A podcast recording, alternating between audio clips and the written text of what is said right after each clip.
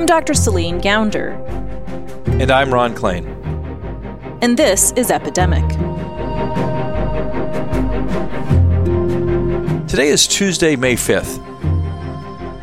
In this episode, we're going to hear from two infectious disease specialists who were responsible for preparing hospitals in two of the cities that have been hit earliest and hardest by the coronavirus Seattle and New York City.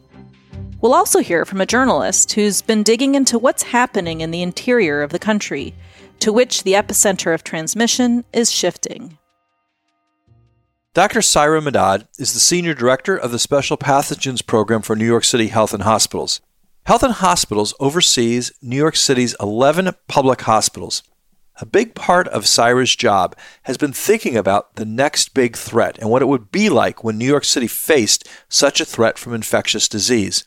About a year ago, she was thinking about SARS and what would happen if a virus like that came to New York City. So they put together a simulation. About eight other countries around the world are also reporting similar outbreaks. I can't breathe. Part of that exercise was captured in a Netflix documentary called Pandemic How to Prevent an Outbreak and we don't know the laboratory analysis of this particular outbreak. Oh, oh, We know that we, we had a number of our emergency department doctors, respiratory therapists, nurses, technicians, and um, things like that all kind of come together. And we set up a scenario where it's, you know, it's an unknown novel respiratory virus circulating around the world, a handful of countries. This is going to be a surge event. You have a number of patients. You have healthcare workers coming in. Here at one of our hospitals, ED is full. There's about eight of them in this trailer, if you will. So this is a trailer on wheels that's completely like an emergency department if you walk in. They wanted to see how clinicians would react in an unknown scenario, how they'd handle protocols around infection control and personal protective equipment, how they'd handle a surge of patients with little to no information about the virus. And unfortunately, this is exactly what we're experiencing today with the coronavirus disease. In this episode, we're going to hear from experts like Saira Madad and others about the importance of hospital preparedness for epidemics. We're going to hear how simulations like the one that Syra described lay the foundation for healthcare professionals to take action when pandemic strikes. And we're going to look at some parts of the country that haven't had the benefit of such simulations. Places like rural America, small town America, and we'll see what they're going to be facing as the pandemic spreads. Now, Saira Madad knows how scary COVID is firsthand. She's already had it. That's right. I contracted COVID uh, probably about three and a half weeks ago, and I lost my sense of taste and smell. Yesterday was the first day where I was able to enjoy a cup of coffee and, and actually be able to taste and, and smell it. On top of that, she recently gave birth to her third child. So um, my baby girl is now three months old. I, I have two boys, six and four. And so um, when I was diagnosed with COVID, it's certainly you know a scary moment, making sure that knowing you have little kids at home. I also have my husband's parents, both high risk individuals, and so just trying to quarantine myself. But I was also breastfeeding my my baby girl at that time. So when I started coming out with my signs and symptoms, I was wearing a mask and gloves. And then once I actually started to have a kind of a high fever, I quarantined myself for a period of time and kind of did the best that I could. But it was certainly a scary time. And luckily, everybody in my household recovered and we're all doing fine. Dealing with a virus that's so contagious, you have to wear masks and gloves in your own home while you're caring for your child. That really hits home how important personal protective equipment is in this pandemic. And it was something the simulation showed too. Really making sure that we have good infection control and that we have different milestones or markers to see okay, doing a quick PPE check. Am I soiled? Am I contaminated? what do I have to take off right now? The lessons learned that we had in that simulation has really helped in our response and strategy due to COVID 19. Also, how important a clear chain of command was. Their simulation showed that strangers could work well together as long as everyone knew their roles. These same lessons at an interpersonal level translate to institutions as well. That means setting up an emergency management structure immediately, assigning specific roles, making sure logistics and supply chains are in order, and involving everyone, from the largest hospitals to the smallest community clinics that may see COVID cases. We actually started tracking uh, COVID 19 when the first report hit ProMed in terms of this cluster of pneumonia of unknown etiology very early in January, I put together the first meeting with a number of our leadership to talk about, you know, this is something that is very concerning and we need to start preparing for it because it, it, will eventually come to New York City. We know time is not on our side and we need to make sure that we always act fast and efficiently in order to respond uh, as fast as we can and obviously to make sure that we're saving as many lives as possible. But this is where New York ran into trouble. Despite all the lessons learned from simulations and other best practices, the city didn't act quite quickly enough. Just a couple days can make a big difference with a virus that spreads exponentially. Meanwhile, on the other side of the country, in Seattle, another team was facing their own coronavirus crisis. The first patient in the United States diagnosed with COVID 19 was in Washington, just north of Seattle, on January the 19th. I think up to that point, we've been looking a lot at an epidemic that was happening someplace else. And I think that day was basically just a clear and honest recognition that the containment strategy weren't working. This is Dr. John Lynch. He's in charge of infection control at Harborview Medical Center in Seattle. John and I go way back. John was one of my seniors when I was an intern, back when we were both residents at Mass General in Boston. How did that make you feel when you heard about that first case being diagnosed in your own backyard, basically? Well, it, it felt like all the work that we've been doing over the past five or six years, I was grateful that we had it in place. We had done a lot of work with our local public health jurisdiction. So, Public Health Seattle King County, doctors Meagan Kay and, and Jeff Duchin, who are amazing public health leaders. We had worked with them back in 2014 around this idea of a home assessment team. These home assessments were developed as a response to an Ebola outbreak.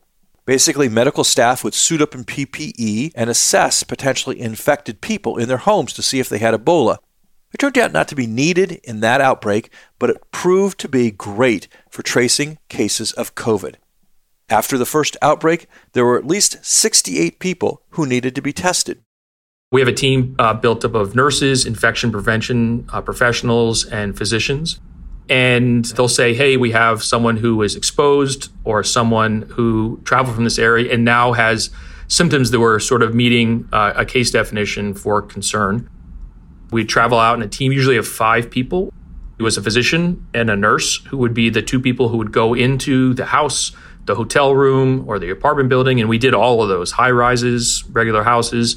We would pull up to a site, basically build a donning area and a doffing area. Donning and doffing is a fancy way of saying putting on and taking off your PPE. It's complicated and it has to be done right. And we would have a site commander and basically a observation officer who would monitor the actual donning and doffing of the PPE and then usually a fifth person who would just be a helper and also in training.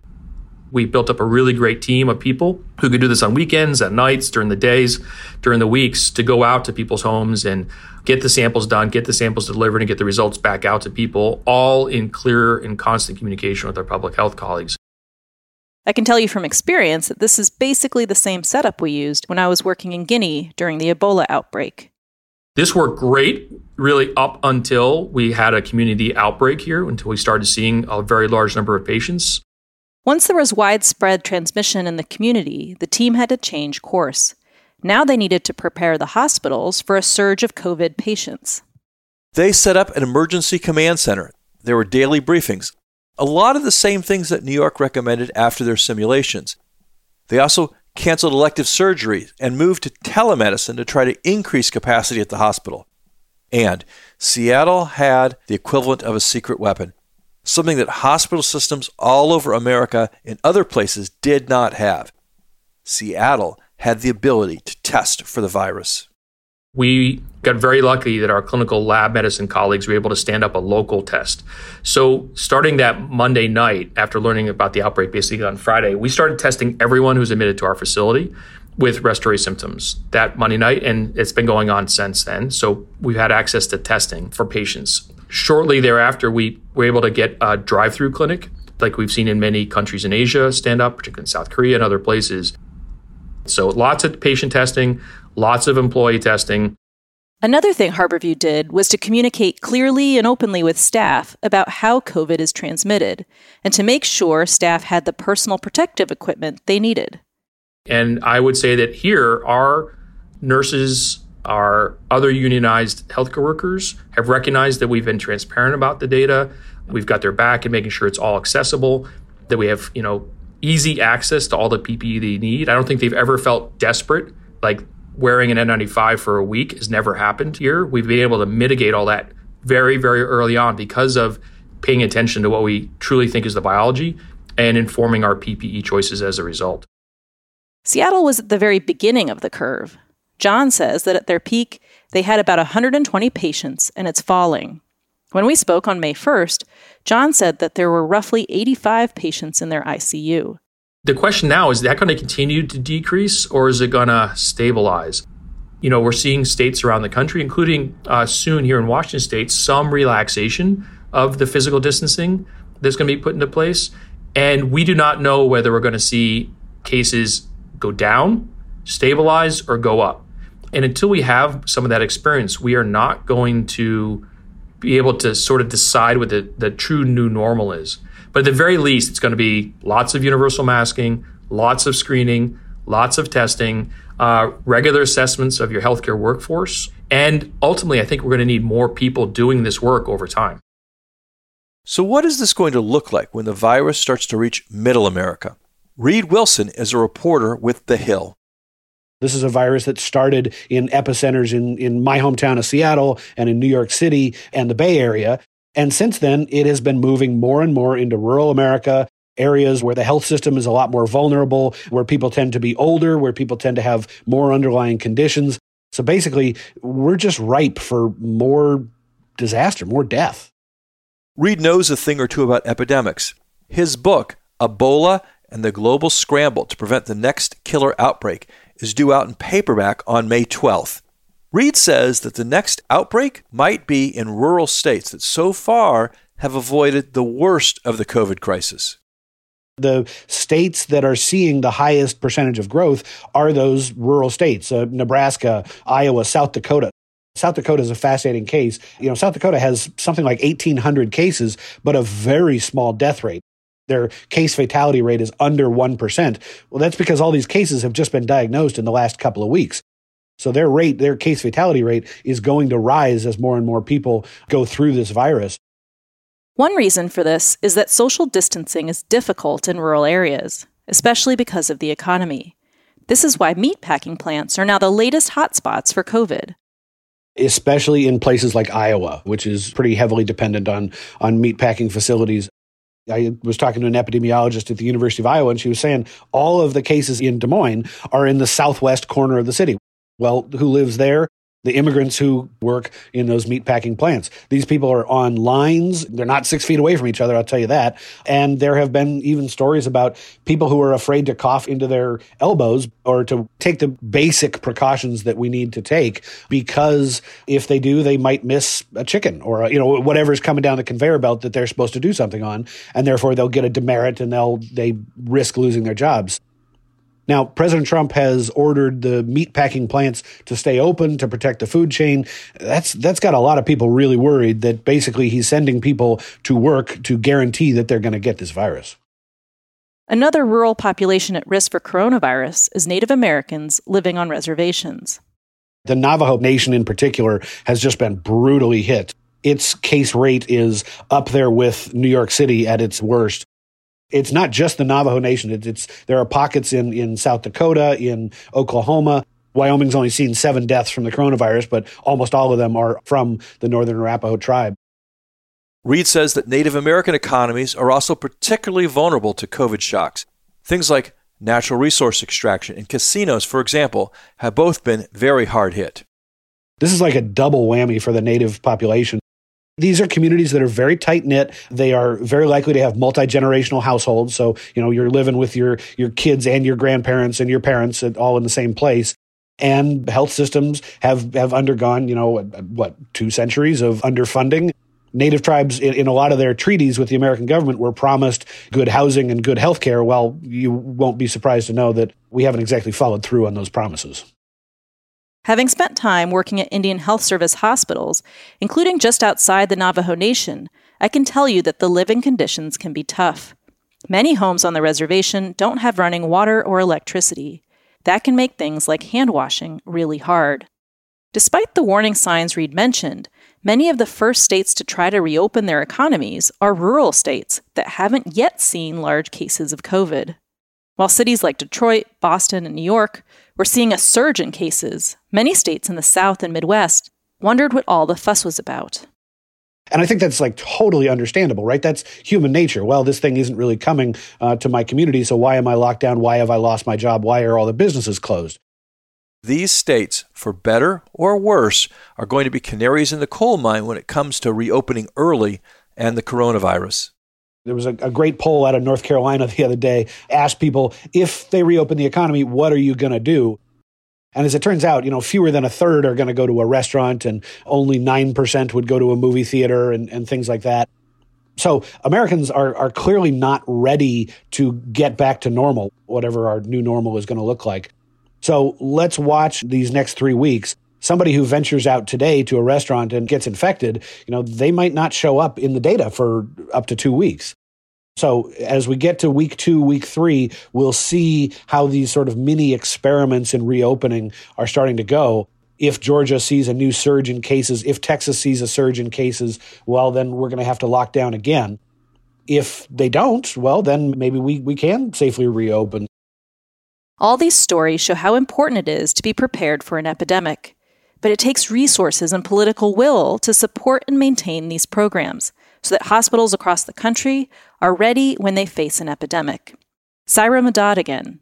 When these programs, you know, exist, we need to make sure that they're sustained. Yesterday was Ebola, today it's COVID-19, tomorrow it could be something else.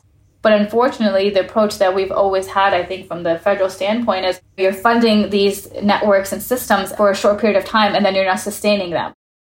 This is a persistent problem in public health. There's even a specific name for it. It's called the U shaped curve of concern. It basically means that governments throw resources at a problem when it's at its worst, but as soon as they start to see improvements, the funding and the attention dries up. We need to make sure that just because the disease itself may decline due to you know public health interventions and the response that we have both at the public health and healthcare delivery level we need to continue funding these programs. And I think one of the key points is when we talk about you know funding the hospital preparedness program that helps fund a lot of the the resources and the training and, and helps maintain our state of readiness that budget has been cut nearly in half from you know over you know 500 million in fiscal year 2003 to 265 million in fiscal year 19 so that goes to show you from uh, a national standpoint, we're not investing enough in, in preparedness. And in fact, we're constantly cutting, you know, the funding that is actually available at the local level for these programs. And this is where rubber meets the road. This is where it actually all counts in terms of our preparedness and being able to save as many lives as possible. We want to make sure everybody's prepared because we know COVID 19 is just one epidemic that we're currently facing. There's going to be another one in the pipeline, and we need to make sure that we're investing today for tomorrow.